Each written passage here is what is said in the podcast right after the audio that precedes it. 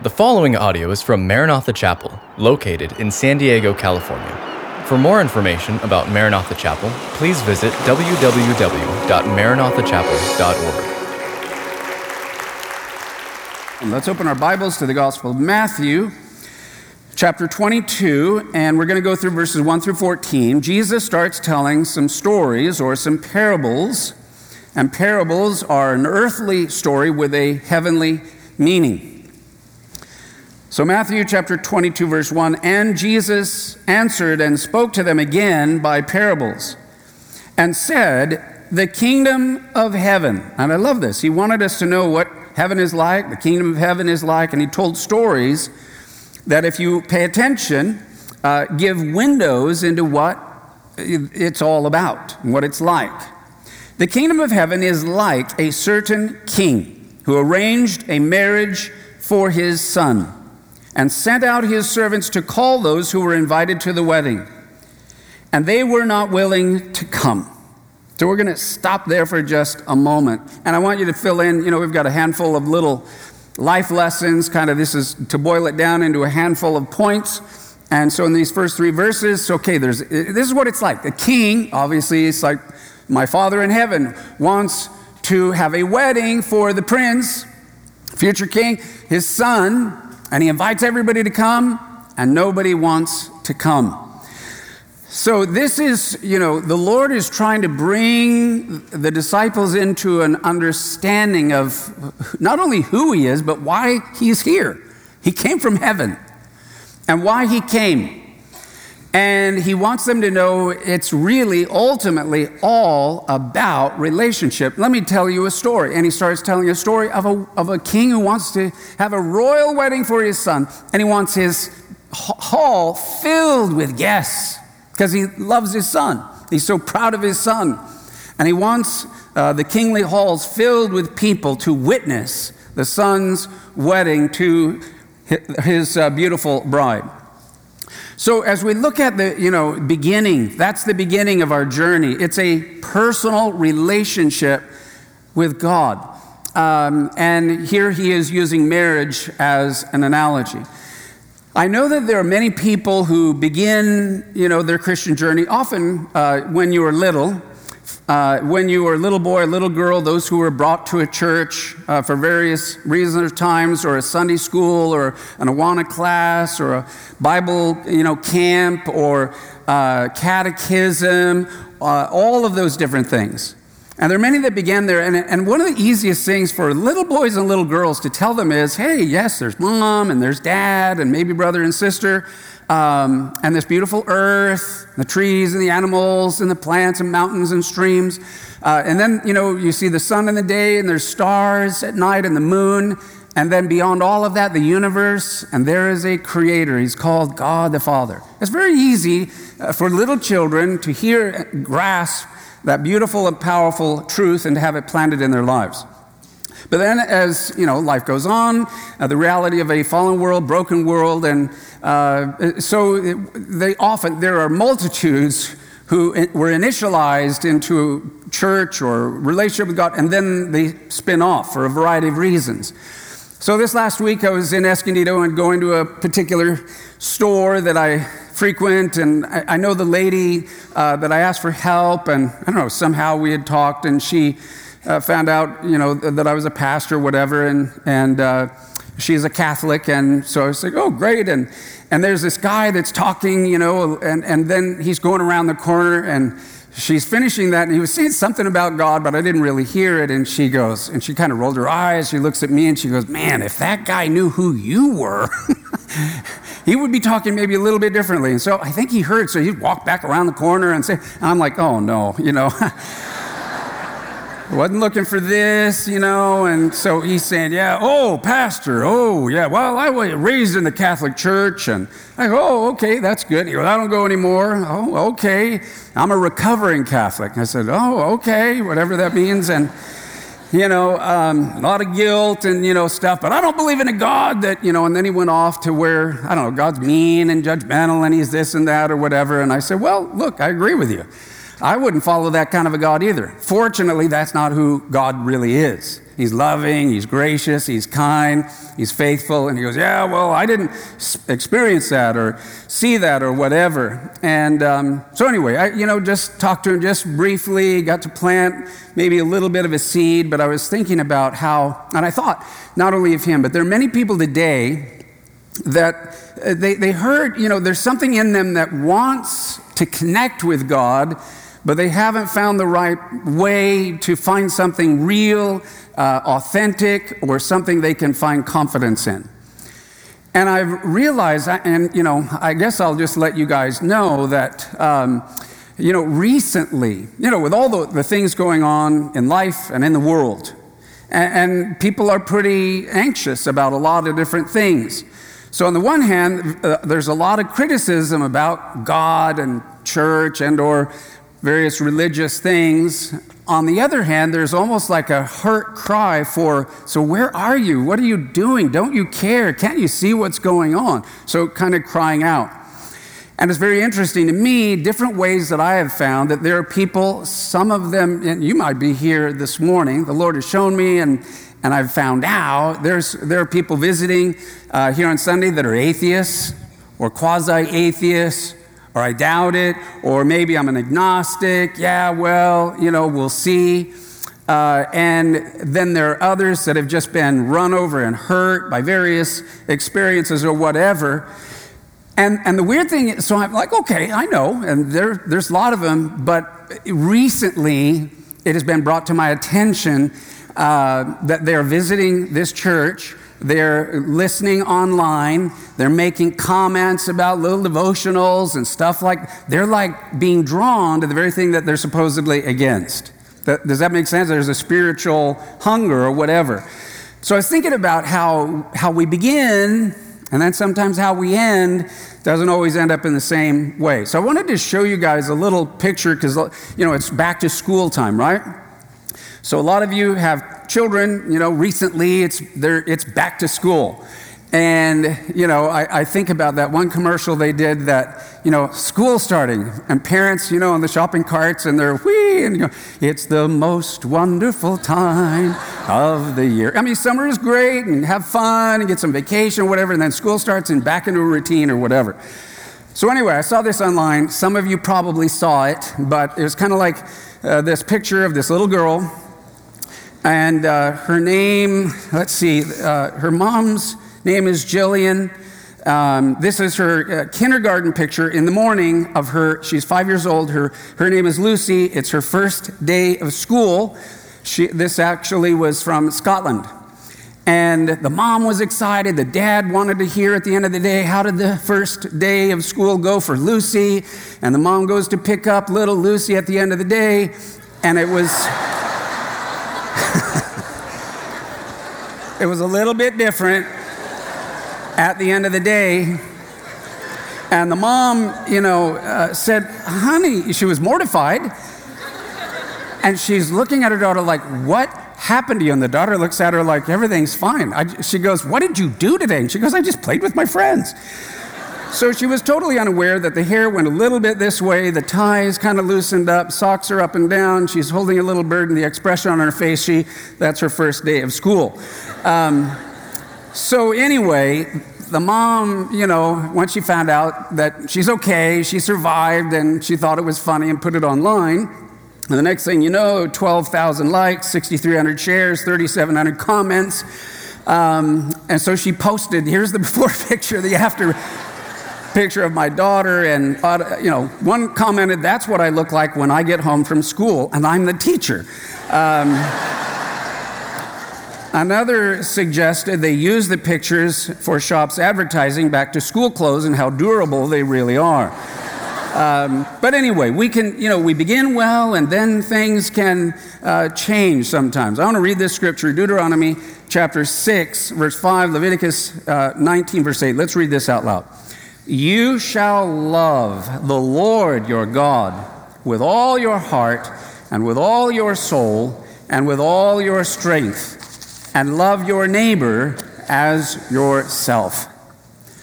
This is repeated. Now, this is not New Testament stuff. As you obviously can see, this is Deuteronomy from the Old Testament, book of Leviticus from the Old Testament. love God.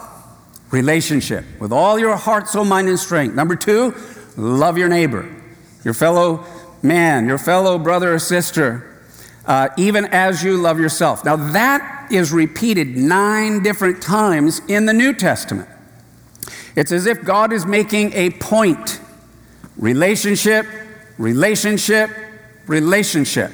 That to God is what counts. Obviously, number one is it's not about religion, it's not about deeds, it's not about accomplishing great spiritual exploits.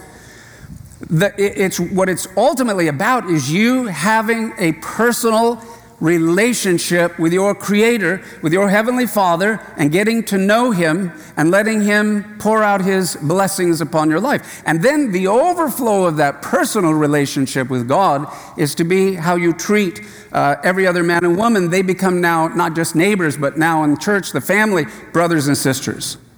That's what counts. So I want to say it as directly and plainly as I possibly can. God created you and me and every one of you listening this morning for number one, relationship. In fact, Jesus left heaven to come to the earth for essentially that one goal and purpose is that he wanted to bring mankind, who had been made in the image and after the likeness of God, back into a divine, eternal relationship with our Father who is in heaven. So uh, that's what it's all about. Through his Holy Spirit, we can be connected to one another within God's family. So again, relationships are more important than fame. Our culture's, you know, I guess because of the internet and Facebook and whatever else there is, fame or being famous or being seen or whatever. Relationships are more important than fame, they are more important than pleasure. The meaning of life is not just how much pleasure you can get out of it. In fact, if, funnily enough, if, the more you make that your goal, the less pleasure you will have as time goes on. Or prestige, whatever your thing is that makes you feel like you're valued or something, or success. Relationships are more important than fame, pleasure, prestige, or success. In fact, the Bible says you can be a success in all of those other areas of life. But if you're successful in all of them, except in relationships, you have missed the meaning of life you have missed really ultimately what it's all about. Galatians chapter 5 verse 14. Let's read this out loud. For all the law is fulfilled in one word, even in this, you shall love your neighbor as yourself. The big part of, of life is not about accomplishments or, oh, finding your gifts and dreams and all of that, but it's really about learning how to love along the way. And all the other stuff kind of will fit into its proper place and order. But ultimately, it's learning to be, uh, our Father wants us, we're His sons and daughters. We're born again into His family, and He goes, I want you kids to grow up and be like me. And the way you will become like me, you're born of my spirit, is walking with me, learning my ways, and walking in relationship with me.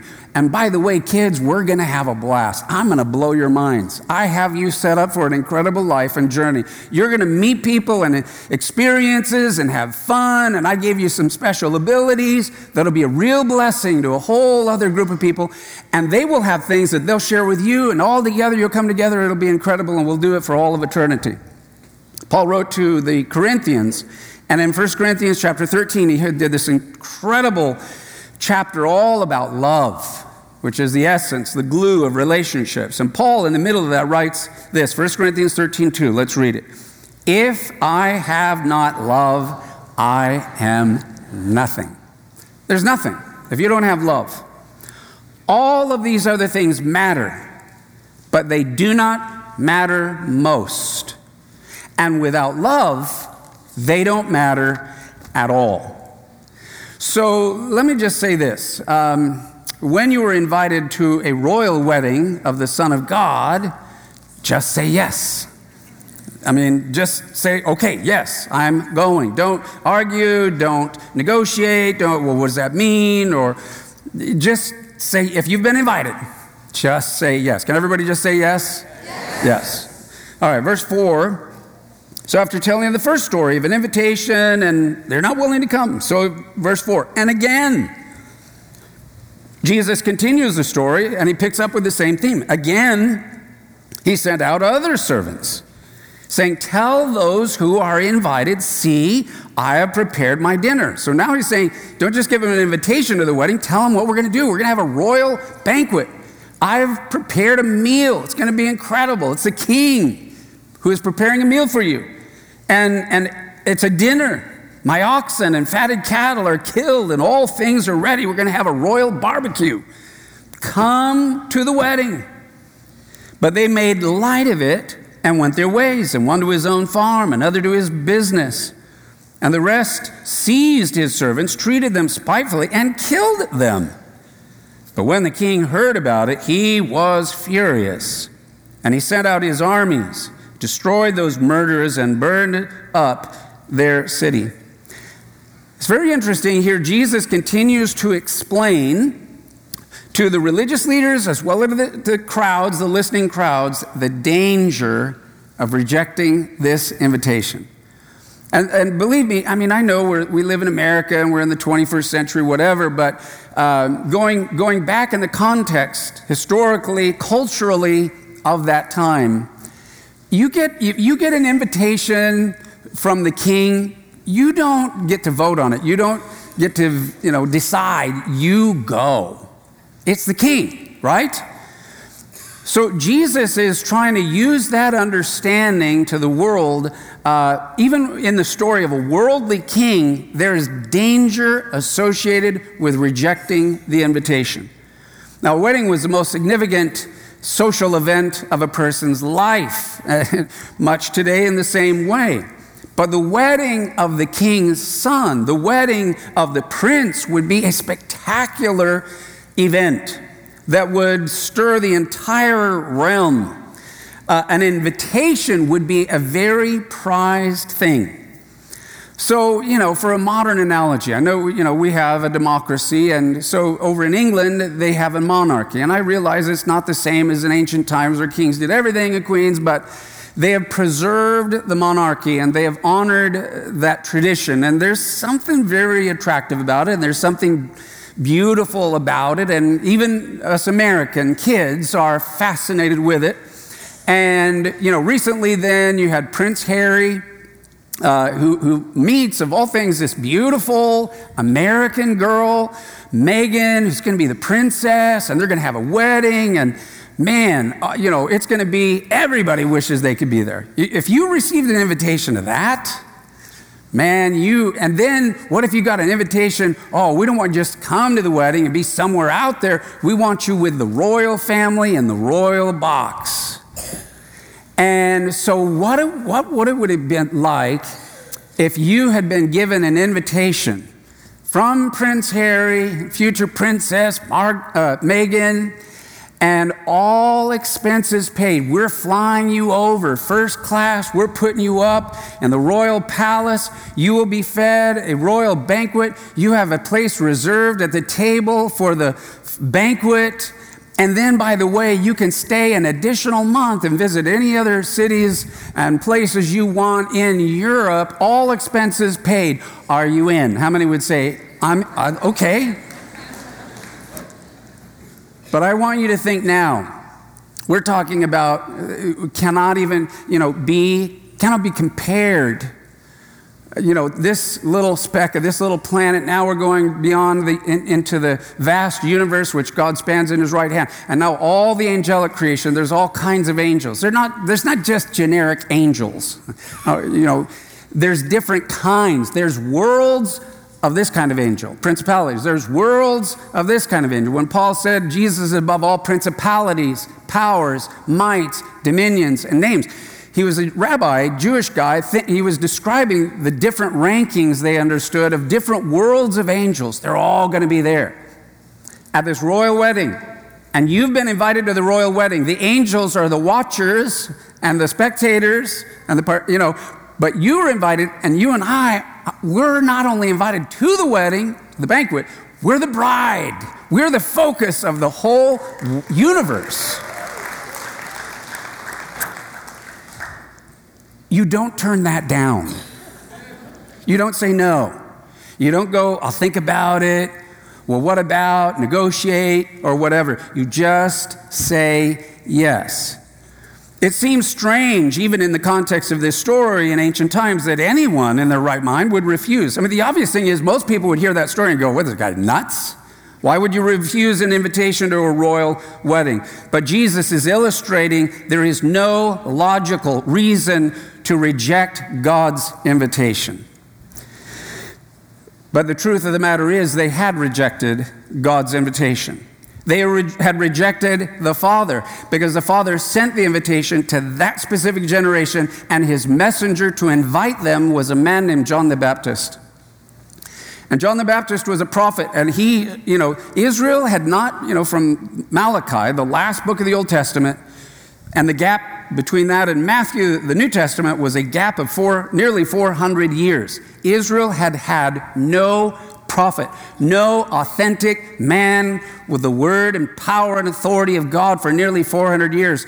All of a sudden, John rises up, and he doesn't go to Jerusalem. He doesn't start preaching in the temple or in anywhere there in the holy sites. He goes out to the desert and starts preaching to the mountains and to the animals and, and just starts preaching, Repent, the kingdom of heaven is on its way. And eventually, the people leave Jerusalem and the temple. They go out to the wilderness uh, where they're with John and they hear him, they get convicted, and they go, What should we do? He goes, I'm telling you, the king is, is here. He, in fact, he tells them, There is one walking among us. It's not like I'm saying hundreds of years from now, he's here. And they're like, We're looking around, where is he? There's one that is, I'm not worthy, John says. And they knew he was a prophet. I'm not worthy of getting down on my face and taking the sandals off his feet. I'm not even worthy to be his servant, but he's here. And I'm telling you, I'm, we're not talking someday, some way. Now he's here. And man, the people started going by the droves into the Jordan River and getting baptized. They knew something was weird, something was wrong. Religion wasn't right in the Holy Temple. Uh, they were compromised. They knew that they were guilty. And they were like, We've been waiting and praying for this for so many years. But they eventually took John and they rejected him, and then he gets beheaded. So the Father is rejected. And then shortly after that, Jesus comes, and he's this week going to be rejected, and he's going to be crucified. And then three days later, he rises from the dead. And, and on Pentecost, Jesus pours out the Holy Spirit. And as he pours out the Holy Spirit, they get baptized in the Spirit. And the, the apostles start preaching Jesus, whom you crucified, is alive. He is risen. And they started healing people. And miracles started happening, and demons started being cast out. And they go, wait a second, that's when that Jesus guy was here. Now it's happening with fishermen and Peter, James, and John. And, and so they're saying, see, I told you, he is alive. He is not dead, but he is alive. So then they take Stephen, and he starts preaching to them, and they reject Stephen. And they literally stone Stephen to death. But here's what Stephen said in Acts chapter 7, verse 51 You always resist the Holy Spirit. As your fathers did, so do you. So they rejected the Father, they reject the Son, now they reject the Holy Spirit. Verses 5 and 6, it says, But they made light of it. The invitation is given. They made light of it and they went their ways. And they just focused on themselves and they missed a great opportunity. I want to say this when when you reject God's offer, when you reject a personal relationship with God and the creator of the universe, and it really is just about you, what you think, and what you evaluate, and how you judge everything else, and you, you basically, your world gets, here's what will happen to your world it will get smaller. Little by little, little by little, and, and before you know it, even your own family, they're not connecting with you, and then it's just you and what's wrong with everybody else. And, and your universe, you're the center of your universe. And it's like it just gets smaller and smaller and smaller and smaller. But when you come into the family of God, you get saved and you say, I'm not even worthy. How did I get this invitation? Lord, I'm not worthy, but I thank you and I receive it in my heart. Wow. Welcome, son. Welcome, daughter, into the family of God. Guess what? What? You're not alone.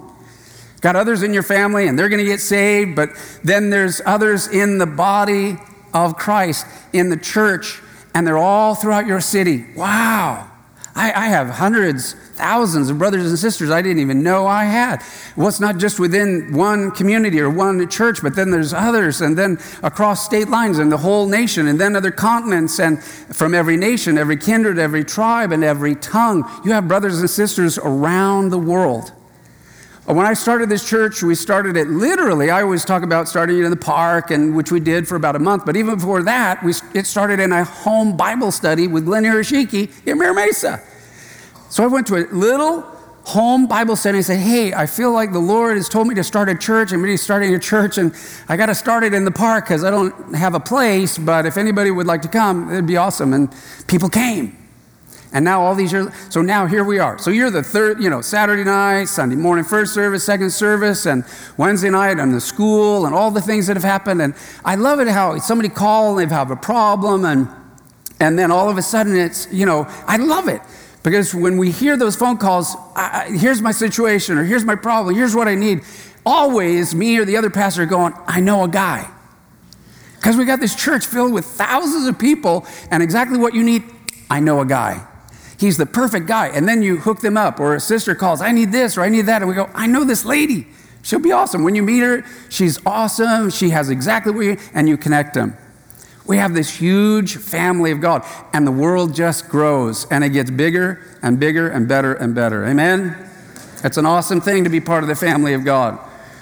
But the king, verses 7 and 8, was furious. He sent the armies to destroy them. Jesus is talking about Israel.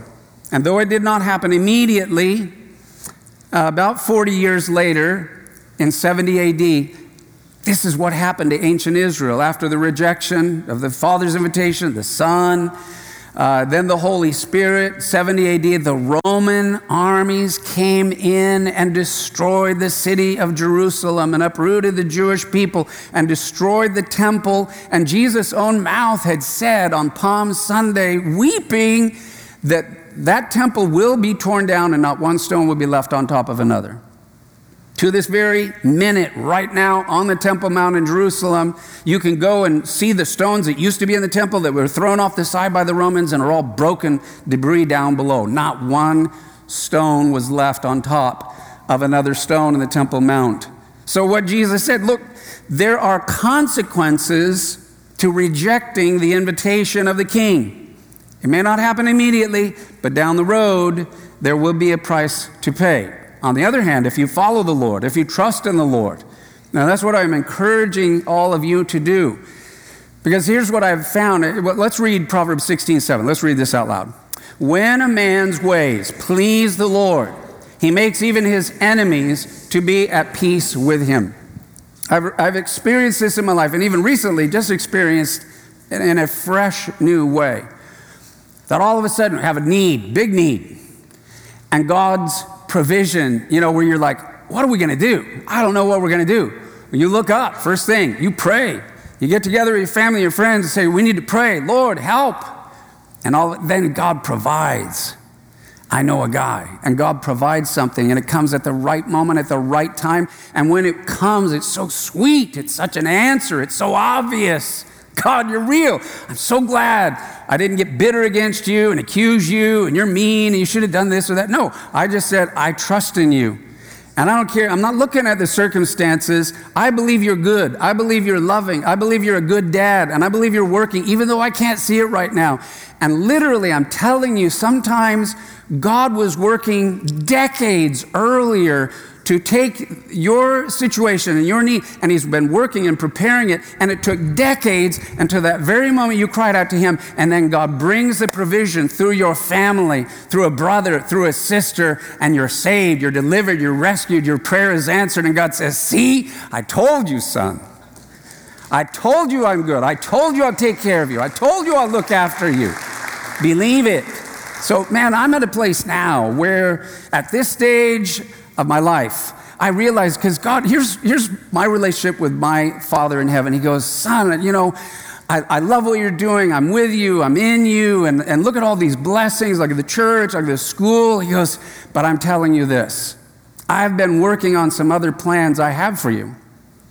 And I got other things, I got people you're going to meet, I got other situations that are going to come. I've been working on these for decades, but they're just going to fall right in place as you take and put one step in front of the other and you keep trusting in me and you keep following in me. He goes, I'm so excited for your future. It's going to blow your mind. I have blessings for you like you can't believe. Can I hear an amen on that? Because that's how God works. That's who God is. That's what God will do for you as well as for me. Now, I want to uh, use an illustration that I heard recently. My son, Daniel, and his family just got back from 10 years being in Colorado. So here's a picture of the beautiful aspen trees. Aspen trees are very beautiful. Of course, they look different in each season. Sometimes they're just brilliant green, and then in the fall, they can turn yellow, uh, vibrant yellow in the fall, and these beautiful, you know, look like tube like uh, clusters of white stands. And then the little um, aspen leaves are like little, perfect little circles. And the way they flutter in the, in the wind and then the sunlight when it's going through. And on top of that, when the, uh, especially like in Colorado, when the wind blows through a whole forest of aspen trees, it makes a very unusual, unique sound. They, they call it a divine uh, quaking sound. It's literally, it, it, it stirs your spine, it makes you tingle. The quaking of the aspen leaves as the wind goes through them. Well, now, you know, in nature, uh, in looking at nature, do you know that the, the ecologists tell us that the aspen tree may be the oldest living organism that is still current on planet Earth. The oldest living organism. On top of that, you, like you see all these trees here, and yes, they do have seeds, and yes, sometimes an aspen tree can be planted by seeds, but the vast majority of them really are not. What all those trees came from is one original tree gets planted and its roots go out and they just keep growing. The roots, they just keep growing. And then all of a sudden, the root reaches a certain point, and the sun gets a certain temperature, and the rain comes just right, and, some, and a shoot will come up from the roots. And all of a sudden, it gets to the surface and feels happy and starts shimmering and growing and turns into another tree. All of, so you can see a forest of aspen trees that all have one common root system. And not only is it one common root system, but it can keep going. And they said that the, the aspens of Colorado, that root system goes all the way through Colorado and goes even beyond the borders of a new state into Utah, that it's all wrapped up. And they say not only is one the oldest, perhaps, living organism in nature, but that root system is the heaviest in nature. The weight of all those roots. And it's very beautiful and it's very powerful. And I, I, so, I mean, you think about the aspen trees coming from roots and raising up literally forest after forest of these absolutely beautiful trees that make this glorious sound when the wind, like the Spirit, blows through them. And it made me think of this scripture in Ephesians chapter 3, verses 17 through 19. Let's read this out loud that Christ may dwell in your hearts through faith, that you, being rooted and grounded in love, may be able to comprehend with all the saints what is the width and length and depth and height, to know the love of Christ, which passes knowledge, that you may be filled with all the fullness of God. I love that scripture. It's one of my favorite scriptures. And that the Messiah, Christ, may dwell in your hearts through faith, and that you, being rooted and grounded in love. So, if I could take the aspen tree and make a little application, my roots, the, the, the, seed ultimately started with Jesus Christ, who's seated at the right hand of the Father and rose from the dead. And that, from that seed, the Spirit came upon me and filled me with the roots. I'm rooted into the one who is risen and alive and seated at the right hand of God. He is the King. He's, going, he's having a wedding, and I'm invited to that wedding. But my roots have now grown from just me through my wife, through my children, my grandchildren, and starting this little church out of a little Bible study in Mira Mesa with Glenn Hirshiki. And then look where it's grown now. And then the school that started with eight little kindergartners in 1991 is now 930 or 940 from preschool through high school right down the road. So, you, so my roots are entangled with your roots. We're all entangled together. We're part of the same root, and we're rooted and grounded in love. And it's beautiful. And, you know, your family continues to grow. I love the thinking of uh, Teen Challenge. Uh, and as I was talking to Mike Conway and Herlindo, uh, you know, that have both been through the program, when I met them, I was like, man, these guys are polished. They must be business guys. They go, no, actually, we went through the program as addicts. And now God brought us here. And, you know, so when I was like, wow, I, you, you guys don't, you're so, you look like, you know, professional, you know, and they go, well, yes, we are. And they said, that's what we found. In the, in the addicts, many of them are so deeply gifted. There's artists uh, there's entrepreneurs, there's engineers, there's scientists, there's all these talents that have got blocked up by drugs and an imitation of the Holy Spirit. Once we strip all that stuff out, the nasty stuff, and they get filled with the Spirit, all those gifts come to the surface.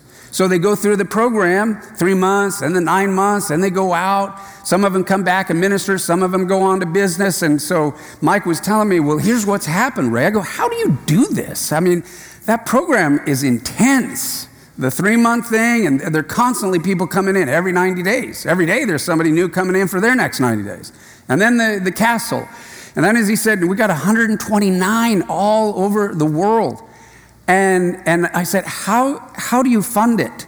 And he said, Well, one of the ways is those guys, maybe 20, 30 years ago, they were young and they got addicted and they, they got messed up and they went through the program and they got a relationship with God and they got out and they got cleaned up and they found a young, handsome guy or a beautiful girl and they got married and they started having kids and they got a job and then they started being productive and fruitful. And some of them, their talents took them to the business world and they became successful and then it blew up and the creativity came out. And they have hundreds and hundreds of employees. Some of these guys, decades later, have millions of dollars. They're rich. And I said, What am I going to do with all this money? I'm going to make sure that every young man and every young woman that thinks their life is over and they're being choked out, they're going to go to that program and they're not going to spend one dime. They're not going to spend one penny. It's going to be free, just like the grace that I received back in the day. And I'll invest in them whatever it takes. So that's that's roots that are deep and they just keep getting bigger and bigger. So the pro- he goes, man, really, it's not the problem. It's not money. It's like, what are we going to buy with the money we have? Where are we going to go next? Which new country country are we going to adopt? It like it becomes this growing, living organism with life and deliverance and power and glory and victory. So I want you to look at this. This is really verses 8 through 10. This is what it's all about. This is a parable about grace. Verse 8. Then he said to his servants, The wedding is ready, but those who were invited were not worthy. Therefore, go into the highways, and as many as you find, invite to the wedding. People get, you know, tripped out. They go, well, what do you mean they weren't worthy? Well, the only reason they weren't worthy is they didn't accept the invitation. So if you say, well, I want to be worthy, well, then accept the invitation and you'll be worthy. Verse 10 So those servants went out into the highways and gathered together all whom they found, both good or both bad and good. And the wedding hall, I add, finally was filled with guests. So it's all about grace. As many as you find, invite to the wedding. The king was determined he would not have an empty banquet hall. So the invitation, give it to everybody, anybody. What are the qualities? What are the requirements? Good or bad? No, I don't care. Invite them all. So when the first and second invitations were rejected so dramatically, the third invitation was made the most broad that it could. All were invited, whether good or bad. And in a way, this becomes a story of the grace of God. the love of God. Those who are invited are truly undeserving of the invitation, much less the wedding itself. God doesn't care. The king wants them to come. And finally, we must personally receive the gift of his righteousness. Verse 11 But when the king came in to see the guests, he saw a man there who did not have on a wedding garment. So he said to him, Friend, how did you come in here without a wedding garment? And he was speechless. Then the king said to his servants, Bind him hand and foot, take him away, cast him into outer darkness. There will be weeping and gnashing of teeth, for many are called, but few are chosen. The man without a robe was conspicuous by his difference. He came inappropriately dressed, and the king noticed. And so, you know, what does this mean, or what is this basically saying? The idea is that when you get an invitation to go before the king, you know, yes, he knows that there are going to be some that are not, not worthy. And so all of our righteousness, if, it's, if our deeds were like clothing, the Bible says all of our righteousness are like filthy rags. Well, it's a royal wedding. So here's the good news with the invitation is a place for you to go and to receive an exchange of wardrobe. Wedding garments have been made and will be designed to you specifically that are beautiful clean, pure, and white. Just hang up your old rags, put on the new garment, and then come in and we'll enjoy it. And yet, here was a guy that, yeah, he got the invitation. He wanted to be at the wedding, but I'm not going to do it the way they said. I'll come when I want, how I want. I'll do it my own way. Look, there are a lot of people that think I'll get to heaven. Oh, I want to go to heaven, but when I get there, I'm going to come my way. I'm waiting until I stand before, you know, God on that day and we'll talk then. We'll negotiate then. I'm telling you right now, just like this man, when he came and said, the garment was given, the garment was provided, you didn't put it on. What are you doing? What are you thinking? The man, whatever he had arranged in his head to think, he was speechless. Those who say, well, why does it have to be this way? You can only go through Jesus and et cetera, et cetera, whatever. And when I get before God, I'm going to challenge, I'm going to question. No, you're not. Dude, you are so not. When you see it, you stand there, A, it's too late, and B, you won't even be able to open your mouth. It's done, game over. So you got the invitation, you got the wardrobe. So we're going to close with this last scripture. Here's the good news He tells you what to do and how to get clothed so that you get in. Let's read this out loud. That I may gain Christ and be found in him, not having my own righteousness, which is from the law, but that which is through faith in Christ, the righteousness which is from God by faith. The Lord says, I will give you the clothing, which is a picture of righteousness. He says, I'm going to give you mine. Give me yours. That's what the cross is all about. Give me your lack of righteousness, your filthy rags. And he went to the cross and he paid for them and he threw them away.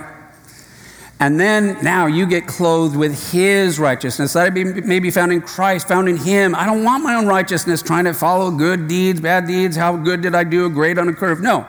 But that which is through faith in Christ, the righteousness which is from God by faith. Here's the beauty. We don't go to heaven and try to get, you know, good enough for, for eternity or whatever. You start with the righteousness of Jesus Christ given to you that you get to wear. You then get to spend the rest of eternity trying to be worthy of, but your identity is given at the beginning. Thank you for listening to this podcast from Maranatha Chapel. If you haven't already, please subscribe for weekly messages. Feel free to share this podcast and join us for our weekend services, held Saturday evening or Sunday morning. Visit our website at www.maranathachapel.org for more information.